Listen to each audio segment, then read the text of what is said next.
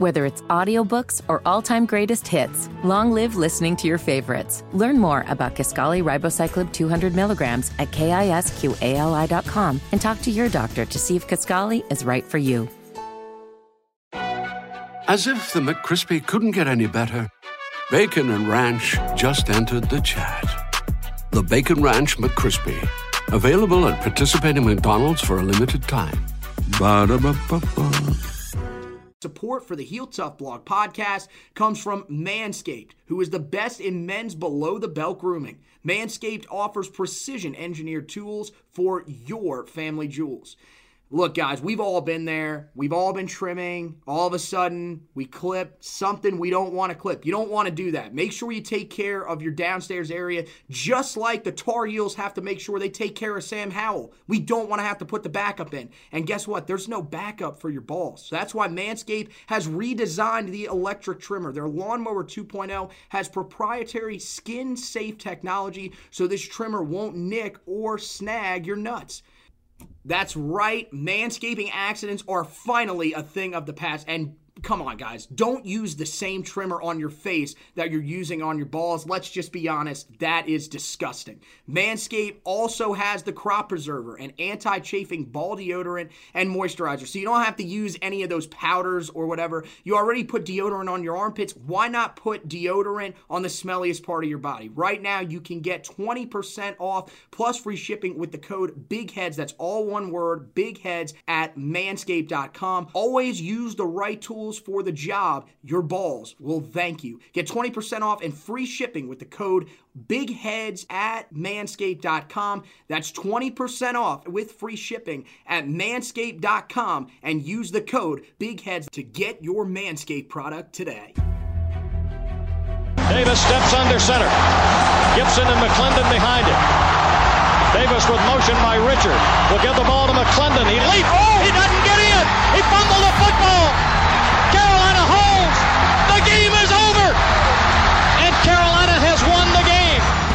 Throw. Over the middle, intercepted. Wolfolk again. Wolfolk the other way. At the 30, the 40. Wolfolk to midfield. Myles Wolfolk with the pick. The heels on the doorstep of an enormous victory. Left side of the line. Hood standing to Williams' right. Williams gonna throw. One on one. Davis has it. Touchdown. Carolina wins. Carolina is the Coastal Division champion. Bernard fields it at the 26. Heading to the far side. Gio at the 35. Gio, he's at the 50. No, he's not. Yes, he is. Gio is gonna take it for a touchdown. Are you kidding me? Connor Barth for the possible win. Snap, spot, kick away, high enough, long enough. It's good! It's good! Carolina has won the game on a 42-yard field goal by freshman Connor Barth. Good gosh, dirty! This is the Heel Tough Blog Podcast, Big Heads Media Podcast. Hey guys, and welcome into this edition of the Heel Tough Blog Podcast. It is signing day Monday.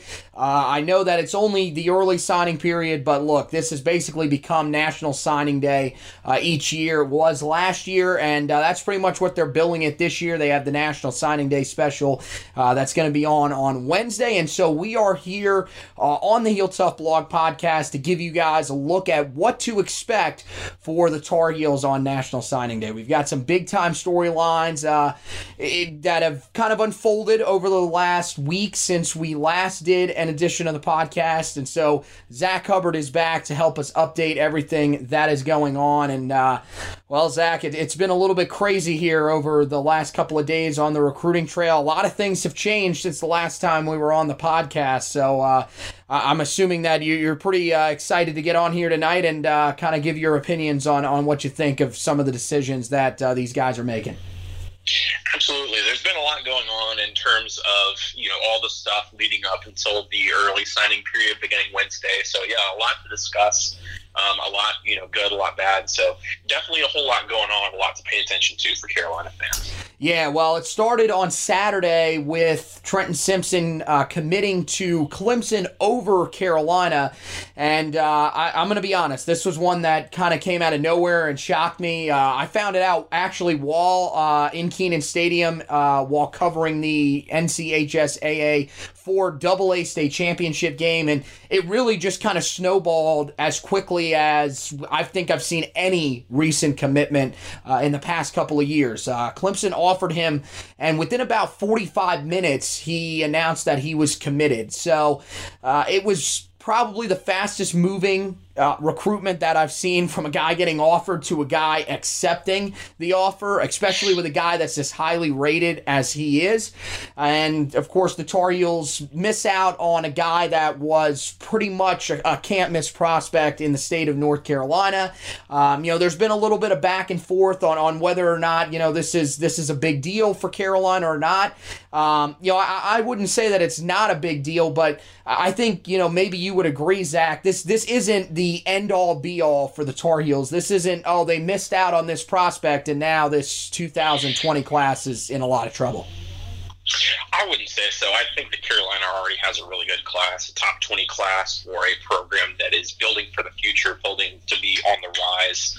Um, so, and with that, obviously, based on the work that the staff already did um, in the spring, summer, and fall, they've really fulfilled a lot of their sort of needs at certain positions. So, obviously, with a prospect like that, um, you know, high four star, five star, even to some consensus five star prospect. It's mm-hmm. one that, you know, everyone is going to want in their class. There's not anyone that's going to say, no, we're not going to take your commitment. So it would have been very much a nice prospect to have, but it's not a situation in which Carolina's lacking at any position of depth because they didn't get him or, you know, miss out on other guys. They still have a really, really good class here. So I think even with that miss, you know, there's a lot to still be excited about here. Yeah, I touched on it a little bit on the way back from the state championship games. I did a little video just to kind of update you guys because it was such a big news story. But I mean, especially with what we heard from Mack Brown today, I think people should be pretty confident with where the Tar Heel linebacking core stands because Mack pretty much said today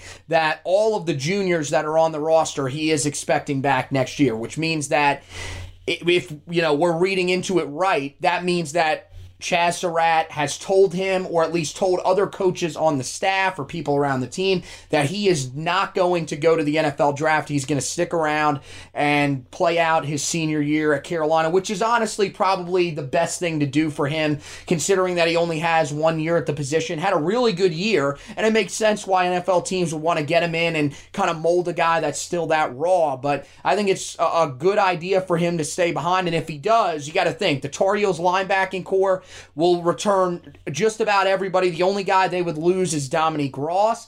And there are some guys that we would expect to see in a bigger role next season that, you know, showed some pretty decent signs when they got a chance this year. Guys like Eugene Asante, a guy like Kadri Jackson, two guys that didn't play a whole lot, but when they were on the field, showed some some flashes that had people encouraged. Matthew Flint is going to be back next year as well. Of course, coming back from a leg injury that he suffered early in the year that caused him to miss just about every game of the season uh, outside of the first two games. So I think that it's one that you would like to have. It was a guy that, to me, I feel like it was more disappointing because of the fact that Carolina was in the driver's seat for so long after Clemson, after, uh, excuse me, his Auburn decommit, that it felt like, you know, if, if Clemson doesn't offer, it's a foregone conclusion. And we knew that when Clemson offered, he would at least entertain the idea.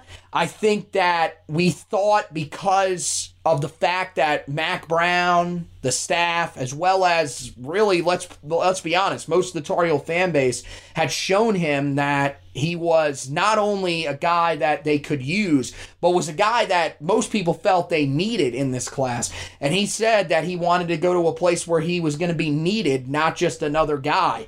Uh, we thought that at least there would be, you know, sort of a sprint to the finish, maybe, you know, two or three days. Uh, once he got offered on Saturday, I actually put out the tweet saying it should be a nice four day uh, battle between the Tigers and the Tar Heels. And within 45 minutes, he had committed to Clemson. So, um, yeah, it was just a very, very strange uh, situation. But um, I, I, think that, you know, uh, when you look at this class, and I kind of want your opinion on this too, Zach, because there was a guy that I was, you know, kind of uh, going back and forth with on Twitter earlier today. He says that this is, uh, you know, sort of a similar situation to when we let guys like Dexter Lawrence uh, go out of as well as a guy like Bryce Love. Th- this to me kind of has a different feeling as really just a guy that, I mean, if, I, if we're going to be honest, there are some people that don't actually believe it, but I believe Trenton Simpson when he said that he's, uh, a, you know, he's dreamed of going to Clemson for his entire career. It seems like that's kind of the case here, and that fans really shouldn't be all that concerned that another one of the top prospects is leaving the state because of the fact that they've got three of the top five guys in the state that are already committed to the class. Is that kind of how you feel as well? I would say so. And I think specifically with Trenton, it's a situation where there were sort of rumblings of Clemson always being in the background in this recruitment if they went out and offered. Um, you know, you've had some of those similar situations in the past where you've had elite prospects like the ones you mentioned, like the Dexter Lawrences or the Bryce Loves leave the state. Um, really, a few things with that. First off, especially in this period of time with the run of success that Clemson is having, not only recruiting in this area, but recruiting nationally, mm-hmm. it's really hard to go up against them in any recruiting battle. They have the number one class right now. They have five stars upon five stars, four stars upon four stars in the class. Clemson is absolutely killing it, not only on the field, but on the recruiting trail. So anytime that you have to go up against them in a head-on-head battle, it's really going to be hard for any team, you know, outside of the Alabamas or Georgias, and even then, it's going to be a hard competition. You've already seen that with some prospects this year. Right. But moving back to Carolina's class specifically, um, it, there's a lot of pros- there's a lot of great prospects that they have on here that are, you know, for those that are, you know, that look at stars or look at numbers. I mm-hmm. mean, you have four guys within the top 200. You have one guy that is almost a consensus five star that's gone in and out, you know, with Desmond Evans. Right. That's not something that we've seen the past few years with Carolina classes of getting, you know, those guys that are near the top. So, yes, Trenton Simpson is a miss, but I don't think that it's the same to the same extent of those other guys just because there are so many other high four star and almost five star prospects that Carolina has gotten in this class. Add that alongside the news that they're going to retain pretty much all of their juniors unless anything unforeseen happens right. between now and you know the final day to declare for the draft which i think is january 20th but you know they're keeping most of their roster together they have all these freshmen coming in if you're a Carolina fan, you have to be feeling pretty good right now, even with this news this past Saturday from Trent Simpson. Right. One of the points that I brought up was, I mean, you you go back and look at Dexter Lawrence's recruitment and Bryce Love's recruitment. Again, those were for for Clemson. That was when you know they were starting to become what Clemson is now. Uh, Carolina was not I mean, th- this was before the 2015 season, so they were not seen a- as a place that was a destination to go. If we're if we're just being real honest, even at that point, Clemson's national perception was a little bit better. Um, and you know, I kind of feel like with Bryce Love, that was a guy that went to Stanford not only because Stanford gave him the opportunity at running back, but also because Stanford's one of the most prestigious universities in all of the country. So. I mean, you know, it's hard to really be overly angry because the other thing is, is within those two classes as well. If you go back and look at the overall prospects in the state, I mean, Carolina in this class not only three of the top five, seven of the top 15 players in the state are going to Carolina in this class. So they've made it a focus in state. And if you can't see that, I just really don't know what to tell you. They're doing everything they need to do. Um, and I mean, look, you know, yeah, missing out on Trenton Simpson, who's now considered the number one player in the state, is is big. And you know, I've I've talked about this for a while now. I've seen both him and Des Evans play in person. I think Simpson's a little bit better, but if we're being honest, the difference really is not that much. Desmond Evans is a legitimate prospect, and I'll, I'll, I'll ask you this question too. Do you think that Des Evans would be a part of 2000 uh, of Carolina's 2020 class if Larry Fedora and his staff were still in place? Because I do not. I do not either. And there you I, go. I think that he's been somewhat upfront about that. I think there's a lot of these guys that mm-hmm. would have been looking elsewhere just because you can look at the teams that they went up against. You can look at guys not only like Desmond Evans, but Miles Murphy, Greatest Conley, um, even Josh Downs. I mean, a lot of these guys on this list, well, even to a guy that we'll mention later in Jacolby Criswell, a lot of these guys would not even be looking at Carolina if not for Mack Brown and the staff that he's put in place. Mm-hmm. So, I, I mean, you can you can go and compare, even if you just want to go and compare where we're recruiting right now to where we were recruiting this time last year, before, well, before the hiring of Mack Brown, I should say, not so right, necessarily right. today, but before the hiring of Mack Brown last year, look at where we were recruiting. The year before, look at where we were recruiting, and look at this year. It's really, really hard to be that upset. I mean, if, if you know, you you'll see a lot of these guys that you hope that we were going to get. You'll see the Trent Simpsons and various guys along those lines, and mm-hmm. you know, mm-hmm. people will bring up those past recruiting misses if they will, but these things take time. Even that example of Clemson that we've used, that took time to build. Right. That took time to get those guys in there.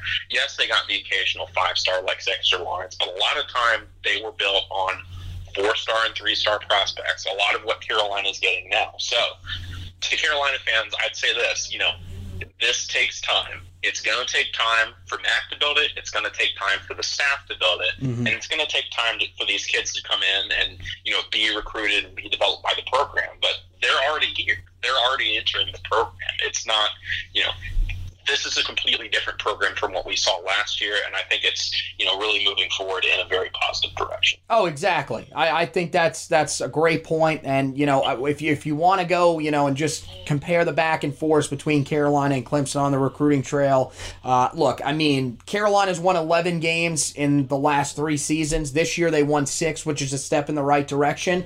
Clemson is at the point now where 11 wins in a season is disappointment. They want they they believe with the playoff they should be winning 13, 14 games a year at the least. Most likely 15. They're looking to do that again this year. So yeah, I, I mean that's that's the difference on the recruiting trail. It makes a little bit of sense why Clemson beat out Carolina for Trenton Simpson. But uh, we'll we'll we'll wrap that up. Uh, move on to a little more positive news. Uh, this one I think is something that Tar Heel fans can be really happy about heading into National Signing Day, and that is that Jacolby Criswell is locked down in the 2020 class. The Tar Heels have their quarterback in this class. Uh, he took an official visit to Chapel Hill over the weekend, and everything seemed to go about as good as it possibly could. And towards the end of the visit, of course, you guys saw on Sunday morning, he tweeted that uh, that Carolina love was just a little bit different. And then later on in the day, he told both Inside Carolina and Tar Heel Illustrated, uh, the two uh, sources that are as close as it gets to the team, uh, that he is all in and is planning to sign early. Uh, and then today, he also released the fact that he will early enroll. So uh, the Tar Heels, for the second straight year, will bring in a four-star quarterback that was part of the Elite 11. It'll be the third straight year that they bring in a four star quarterback. And now all three quarterbacks in the rotation that is scheduled to uh, be in place next year, outside, of course, uh, of the walk ons, will all be former four star quarterbacks. So uh, this is a, a huge deal. There was a lot of concern about Arkansas coming in, but Carolina did a really good job of locking this down. And this is one where, although he's received a lot of criticism on the field this year, you got to give Phil Longo a lot of credit here because he built on a relationship that he started when he was back at Ole Miss. Absolutely. I mean, I feel this is sort of what we just discussed in the last uh, podcast. This is one of Carolina's biggest recruits in this class, and one that I really like his play style. Um, you look at his stats; he's pretty balanced in terms of passing and running. Uh, really has the ability to, go, to do both, which I think is the ideal fit for what Phil Longo wants to do in, with his offense. He wants to be able to run the quarterback as well as to pass the ball. Um, I think another aspect, and you know, some of that will depend on how Jace Ruder uh, recovers going into this season. But mm-hmm. the staff wants to have a backup quarterback so that they can run Sam Howell. They they can use that part of the offense. This past mm-hmm. season with Jace injured, that wasn't really an option that they would have. So not only will having Jacolby in here help the team overall by his own play, but just his presence as a backup option, as a you know a safe scholarship quarterback option, will allow the offense to do more. Um, what I really think that, however, what this shows, um, and we talk about it a lot in uh, the basketball aspect of it, but right. an official visit at Carolina is one of the one of the biggest things I think in a, a kid's recruitment when he is um, considering Carolina. Coming into town, coming into Chapel Hill, seeing the facilities, talking to the staff, seeing what a special community Chapel Hill is, I think is the biggest impact. I mean, this time last week, we were looking, you know, is he looking around? Is he looking at Auburn? Is he looking at Arkansas? Mm-hmm. Could he potentially, um, you know, not sign early? Could he sign in February instead and, you know, sort of look around? Is he going to early enroll? And he went into this weekend, went into the official visit, and locked both of those things up. He's now an early signee and early enrollee just based off that official visit. So I think that shows not only what Chapel Hill as a town and Carolina as a university can sell, but really um, the focus that we've seen from this staff of being relationship based and being one that you know picks out kids that they really want and showing them you know, you are the guy for us. You are the guy that we want to lead this team and to lead this university. And I think that resonated with uh, Jacolby and his family this past weekend. Yeah, this was a huge step in the right direction, I think, for Carolina because in past years we've seen guys now, they haven't always come on this last week before the early signing period or, you know, before the previous uh, normal signing period when they didn't have the early signing period. But most of the time when these guys would come on campus, they would leave without having locked it down. They would say that they liked what they saw, but they were still thinking some things over. This is a big step for Carolina to get this young man on campus and to get him to say, while there and while still having one more day left, pretty much he was he was locked up and and signed in this class. He was going to sign his letter of intent, and not only sign his letter of intent, but enroll early. And you're right because there had been some some pretty um, significant rumblings that he might push back to February. And, you know, that was huge because he was a guy from the start that not only was wanting to early, uh, or was not only wanting to sign early, was wanting to enroll early so he could get in and try to make an impact. So for Carolina to get it locked down was huge. The biggest thing I think for Carolina with the official visit is the timing. They nailed it by getting him in on the last week. And I, I know that people will probably go back and look at it, and we're going to talk about him here in just a second.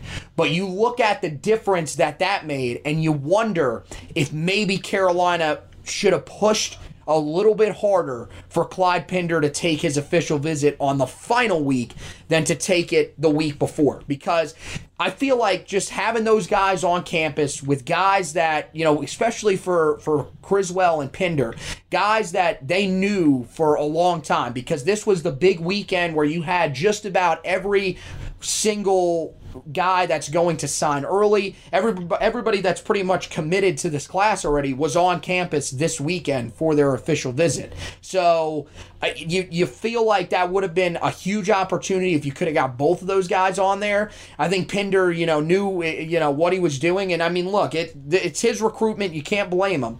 But for Criswell, it felt huge that they got him on campus to basically have the last crack at him and show them that okay this is what we're giving you. We we've shown you everything. Are you committed to us or are you still going to look elsewhere? And criswell said look you got everything that that i need. Arkansas you know has been pushing as of late but while I, I would like to play for the hometown Razorbacks, they just they, they didn't establish that type of relationship with me early. Uh, Phil Longo established that relationship when he was back at Ole Miss, and that paid off big time for Carolina. And they now have a legitimate backup quarterback here. I mean, look, Jace Ruder is as well. Um, the interesting thing is, is look, I, I think we know that Sam Howell's going to be the starter going forward, barring something just un, uh, unforeseen injury wise or you know something else that happens off the field. Uh, the question is, is out of these two guys, I mean, really, I'll just ask it this way: Do you think that Jacolby Criswell has a chance to come in and win this backup job from Jace Ruder this year? I think think there's definitely a possibility, and that's no disrespect to Jace Ruder at all. I think Jace Ruder, right. especially earlier in the year, uh, going into that quarterback competition, showed that he's you know definitely a capable uh, quarterback in this offense and mm-hmm. uh, for this mm-hmm. team. Um, I really think two things. I think that uh, with the injury that he had this past year, it's probably going to take some time to get him back onto the field and get him back practicing at a full capacity. And it it's also just speaks to how much I really like what I've seen from Criswell. I think that he offers a lot that's pretty similar to the two guys we have now. He's got a really stocky body. Uh, he's got a really good throwing motion, puts good distance from the ball and good touch. And I think the biggest component that he adds right now is that he's probably the most physical and athletic runner of the bunch. Uh, he really adds a different component there of just being able to absorb hits. Obviously, not built the same way as a Cam Newton, but kind of runs in a similar fashion, I would say, of just he's going to put his body out there. He's going to throw a shoulder down and, and, get those extra yards. I think he has a different component there. Mm-hmm. Um, so I'm, you know, I'm not holding anything out in terms of is he going to get the you know, is he going to get the backup job or is he going to be third string? I, I think that I'll, you know, I'll let um, the staff determine that, but I think he's definitely got a chance. Um, so that's definitely something that we'll, you know, that we can discuss and watch going into spring practice, spring camp, and then going into the 2020 season. Well, if you want to know how good of a fit he is for this offense, Gabe Brooks of 24 7 Sports, his comparison for him, which they do for some of the high end guys, Sam Howell. So, I mean, that that's pretty much, that should tell you everything you need to know right there. This guy is a perfect fit for the type of offense that Phil Longo wants to run because look at what Sam Howell did this year. And one of the things that I think is interesting when, when you kind of discuss whether or not he'll come in and have a chance, you know, to maybe win that backup job, this was a guy that went into the Elite 11 camp back in, I believe it was in early July. Maybe it may have been late June when it started, but early July.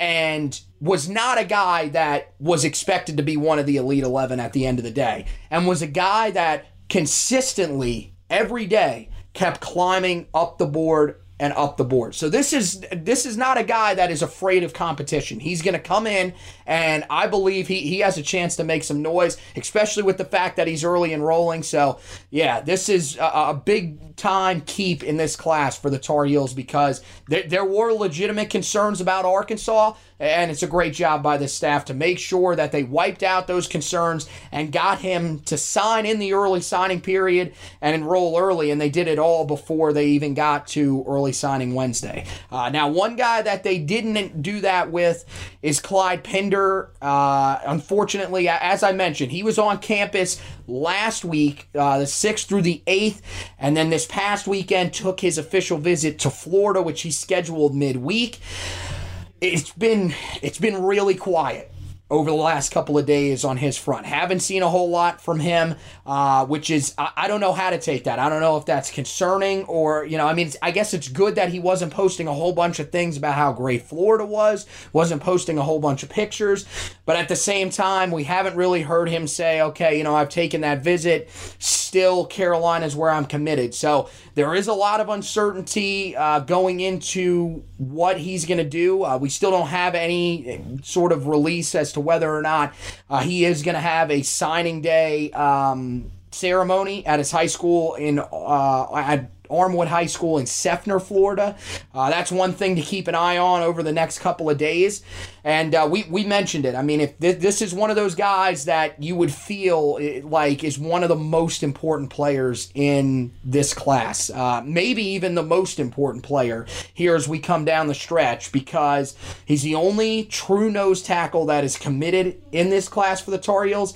And right now, this team is thin at the nose tackle position with the two guys that have departed in the offseason. So uh, I, I know, you know, this time last week when we did the podcast, there was a little more confidence.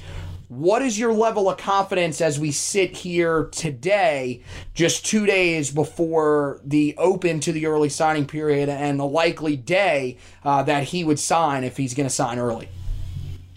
Yeah, so based on everything I've seen, and I've looked at Carolina sources, I've looked at uh, you know Florida sources yesterday and today to see sort of where his level of interest is at. at this point in the process. I would say if I were to rate my confidence on a scale from one to ten, I think I'm sitting at about an eight. So I'm feeling pretty good about this one. Okay. Um, Carolina still feels good about him, um, based on everything that he talked about with. Um, 24-7 sports is florida site was basically you know florida has given me something to think about they are something that um, he does have family connections there. He does have family that are fans and would be would have vested interest in him staying there. But he did, you know, state pretty specifically that they are fine with him leaving the state if he wants to do so. Um, basically stated, you know, he is still committed to Carolina, but we'll have a lot to think about. So obviously today, tomorrow, and then go, leading up to Wednesday, he'll have a lot to think about uh, in terms of if he wants to stick with his commitment or potentially flip to the Florida Gators. And it does look like that his plan is still to sign his letter of intent uh, coming up this Wednesday in the early signing period. So based on everything I've seen, I still feel pretty good about keeping him. Obviously, amongst the Carolina commits, he's the one with the biggest concern. Mm-hmm. Um, so definitely things could change over the next few days. Um, so it's definitely something to watch. But as of right now, I'm feeling pretty good, about as good as you can feel after having a guy uh, go on an official visit the week before early signing day. Uh, I'm really interested to, to hear your take on it. Where do you think he's leaning at this time? You know, I've I've seen a, a lot a lot of the same stuff that you have, and you know I would say the confidence level is kind of at a six. The reason I'm going to say that is because when asked today at his press conference, Mack Brown said that he expects 25 total guys to sign.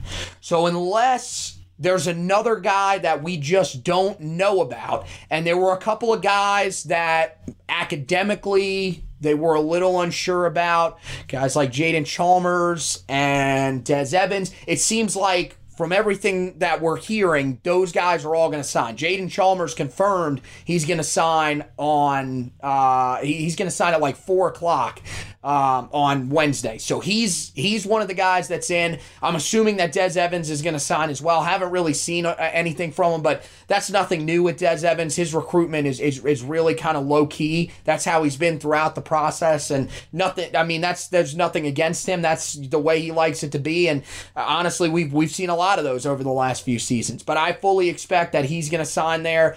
Uh, and there's really not anybody else that we're really keying in on that might not sign. There was some concern that Jefferson Boaz might not sign because there was a tweet that was sent out earlier that Stephen Gosnell, uh, Landon Stevens, uh, Gosnell, of course, who is committed uh, as a uh, scholarship guy and will sign his letter of intent on Wednesday, as well as Landon Stevens, who's a preferred walk on. He'll sign his uh, his preferred walk on letter of intent. And then you'll also have Dylan Mosley, who's another wide receiver for East Surry High School, who's going to sign his letter of intent to state.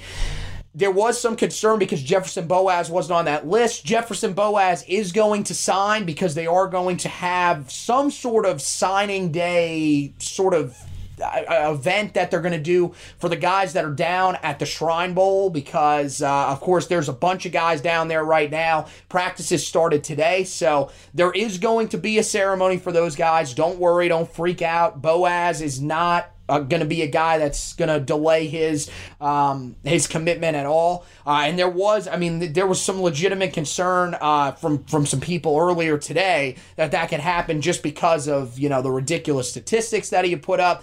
Uh, there's nothing really behind that, no concrete evidence, nothing from any of the people that are a little bit closer to Carolina than we are that that's going to happen. So uh, it seems like from just kind of narrowing down everything else I would think that the guy that has to be left off that list is Pinder. And now that doesn't mean that he's not going to sign early. It just means that the staff has not had it confirmed just yet. So I mean it, it's it's kind of a wait and see. I mean it's interesting because usually by this time you're going to have an announcement of some sort of ceremony or something that they're going to do uh, at the school. And, you know, a guy like Clyde Pinder, who's a three star guy that's going to the All American Bowl in early January, he would be a headliner. Armwood High School would make sure to put out there that Clyde Pinder is going to be signing on Wednesday at said time.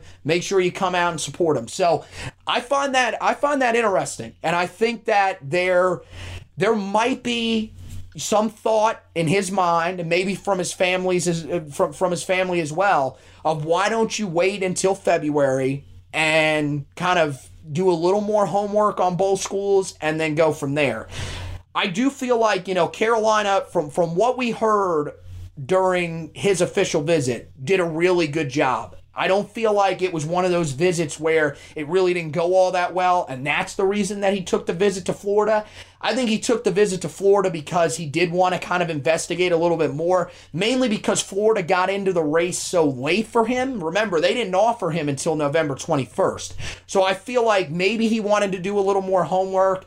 Uh, I mean, at this point, look, Florida is another one of those teams that is just on the rise when it comes to recruiting. They are flipping, they flipped a couple of guys here over the last few days, and they're really starting to add to their class late. Dan Mullen is a fantastic recruiter, so it, it makes a little bit of sense why a guy that's from the state of Florida has family that has rooted for that university for a while and you know it, it's it's a closer school vicinity wise, so his family will have the ability to travel and see him. It makes a little sense why he would want to go and at least take an official visit and see if maybe that is the right fit for him. But um, I, if I had to lean in a direction right now, I would say just because of how late Florida entered, I would say Carolina holds on to him. But I think as we go towards National Signing Day, these other two guys that we just talked about earlier, they're wrapped up and done. One's going to Clemson, one's staying committed to Carolina. This one, this is going to be the, the, the guy that everybody needs to focus on. This is going to be the big storyline heading into signing day.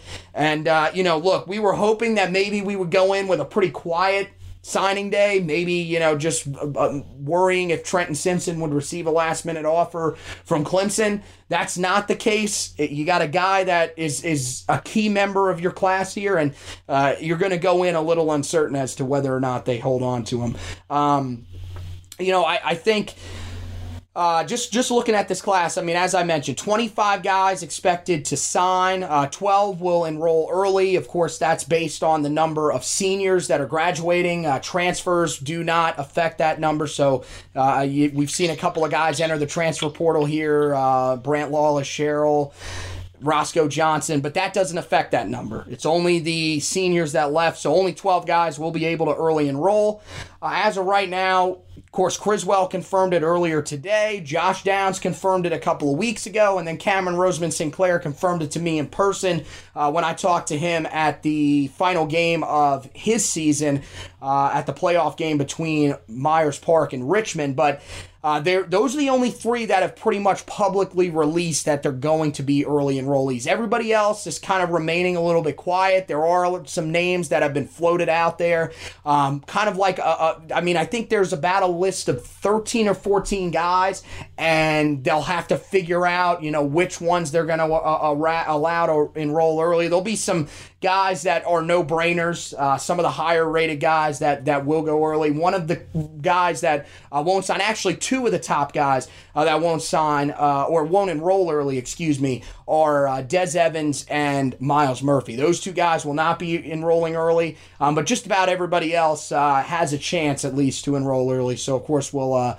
we'll let you know with with for with everything when it comes to the early enrollees. I think we'll find that out. Probably might actually find that out later on in the night on Wednesday when they do the National Signing Day wrap up, where uh, they'll have all the Carolina fans come in and um, be able to participate. All the season ticket holders come in and participate in the banquet. So uh, I think that might be when we'll find out who the 12 guys are that will early enroll. So, uh, anything else you want to talk about before we get out of here and uh, turn the attention towards uh, National Signing Day on Wednesday?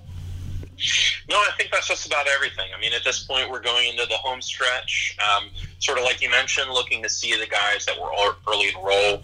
Um, sort of to wrap up what you mentioned, I, I would expect, you know, in terms of what I would predict at this time going into Wednesday, I do think that all of the commits, all 26 will sign. Mm-hmm. I do think all 26 will sign with North Carolina at this time. Of course, as Mack mentioned, he did say the number 25. I don't know if that was uh, if he misspoke or anything along those lines. If there's someone that's looking elsewhere, if it could be the situation that you mentioned with Clyde Pinder uh, of Clyde potentially wanting to wait until February or anyone else, anything that we don't know about uh, right. or any situation. Um, if I had to guess, I haven't seen anything, you know, outside of that that would lead me to believe that any prospect is not going to sign. So that's going to be, you know, my position as of right now. I think it will be a relatively um, quiet signing day in that regard. I think that we'll go ahead and finish up, you know, everyone we're looking at in the 2020 class. Um, just as a quick note, I don't see a lot of, you know, remaining targets uh, going into the traditional February National Signing Day, but you never know. Uh, you never know in this day and age, and generally there's at least one or two that'll pop up. So that's definitely something to, you know, continue to keep a lookout for. It's definitely something that I think could be a factor. Um, I don't know for certain. I don't know any numbers or anything like that, but right. there's always something in recruiting to look for. So I would just say, you know, let's get excited for Wednesday. Let's look forward to, you know, January and February. See if we can get, you know, maybe there's a few more 2020 spots. Maybe there's 2021 guys that jump on board. So, you know, that's that's really sort of next on the slate going forward. Right. I think uh, 2021 class will will definitely become a, a, big time focus, and we'll probably talk a little bit about that. Uh, you know, once we get past National Signing Day wrap up and, and everything like that. Uh, in the 2020 class, you know, I'll be interested to see, you know, whether if they land Clyde Pinder or not, if they maybe look for another nose tackle um, with the un unexpected transfer of Brant Lawless Sherrill. Uh, maybe they want to add a little more depth there. Uh, some people I know were voicing some concerns about the offensive line. I- am not really behind that. I think they're they got some really good depth on the offensive line, especially at offensive guard. Um, but you never really know. Yeah, there'll probably be about one or two guys that'll pop up there. Um, you know, could could look you know to improve at kicker maybe. I mean, it, it's it's not going to be ma- it's not going to be many. There are going to be a lot of guys that are going to receive offers. But of course, uh, we'll keep you guys covered on everything uh, in terms of that. But uh, look, now here we are. Uh, we are. Th- this podcast will be released sometime on Tuesday morning. And uh, yeah, it will we'll have you covered Wednesday morning with everything uh, from the minute that it starts. The earliest guy that I've seen so far is Trey Zimmerman is going to have a ceremony at Roswell High School uh, in Roswell, Georgia. Him as well as his teammate John Copenhaver, they should sign both there. So uh, those are the first ones that we think will come in as of right now. There'll probably be a couple other guys that'll come in a little bit earlier and just haven't announced uh, when they'll be signing, or maybe they're wait- they're not going to have ceremonies until later in the day, but they will send in their letter of intent early. Uh, I believe that the fax machines turn on at 7 o'clock, which, by the way, th- the fact that they actually still use fax machines to this day when it comes to letters of intent just blows my mind, especially, I forget which prospect it was a few years ago, one of the very highly rated prospects, and I want to say it was about, it was somewhere either the 2016 or 17 class had an issue with sending in his letter of intent. Um, you know, they thought it was going to come in late. Everybody was absolutely freaking out. I can't believe they still use it, but yes, that is actually how they still do it to this day. So, yes, the fax uh, machine will turn on at 7 o'clock, and we'll be ready to go to have you covered with our live signing day thread. That'll be on the website, heeltoughblog.com. Of course, all day on my account, uh, the Heel Tough blog account, uh, as well as the Heel Tough blog Facebook page. Uh, we'll be putting out links for you guys to make sure you check out everything so you don't miss uh, a minute of any of the stuff that's going on. Uh, we'll give you live updates throughout the day on all of the guys that are going to sign. And of course, we'll try to give you as much information as we can about Clyde Pinder on that day as to whether or not he's going to sign or if he's going to push his decision back until February. And then after that, after it's all over, of course, we'll have the signing day recap article where we'll go back, look at every single guy that is uh, in the class or has signed with the early class. And uh, we'll also kind of give you a look at maybe uh, some of the other areas that the Tar Heels could look to add some guys if they throw out a few more offers in the 2020 class. But it'll be a real in depth article, so make sure you guys check that out. And then me and Zack will be back to break down the class uh, for you here on the podcast. We'll tell you about all the guys that signed, and we'll also do, uh, you know, a couple of, uh, I'm not going to say awards, but we'll pick our guys that maybe, you know, we think are a little underrated, maybe guys that we think can come in and have the uh, an, an early impact that maybe some of the people aren't expecting. Uh, so yeah, we'll we'll talk about all that kind of stuff with you guys. Uh, it'll be a little more expansive than just focusing on certain recruits. It'll talk about all the guys that are in the class, even the ones that have been there for the longest time, like Elijah Burris, who was the first guy that committed to the class uh, back last year. We'll talk about guys like Cameron Roseman Sinclair, who committed back all the way in January. Uh, was the first guy to commit to Dre Bly. So, yeah, we'll, we'll go back through the whole class and make sure that you guys know everything you need to know uh, before we start to turn f- uh, fully on the website and on the podcast to the game against Temple uh, when we take on uh, the Owls in Annapolis. We'll have you covered on everything with that. Again, it's heeltoughblog.com for all that stuff. Also, uh, as I mentioned, those uh, those accounts on Twitter at heeltoughblog. Uh, you can follow me on Twitter at futuretorial. Uh, I put a ton of all that stuff up there as well. You can follow Zack on Twitter at uh, hackzubber2. And uh, of course, Josh Marlowe, who is uh, the co host uh, for the regular season when we do the uh, game previews and everything like that. He's at Joshua Marlowe5 on Twitter. Uh, you can go to Facebook, Heel Tough Blog Facebook page. That's where you can find everything you need to know. Uh, as for the Heel Tough Blog podcast, it's on all of your major podcast websites. You can find it iTunes, Google Podcasts, iHeartRadio, Spotify, all of those ones. Make sure you rate, review, and subscribe to the podcast. We would really appreciate that. Uh, we're just, you know, trying to get a little bit of feedback on the podcast. Uh, we hope you guys have enjoyed it. I know there's a lot of you guys that have stuck with us for a while, and we're glad that you're enjoying the podcast. So, want to thank uh, Zack for co hosting with me tonight. He'll be back uh, later in the week to do the signing day recap. Want to thank you guys for listening, and as always, Go Tar Heels!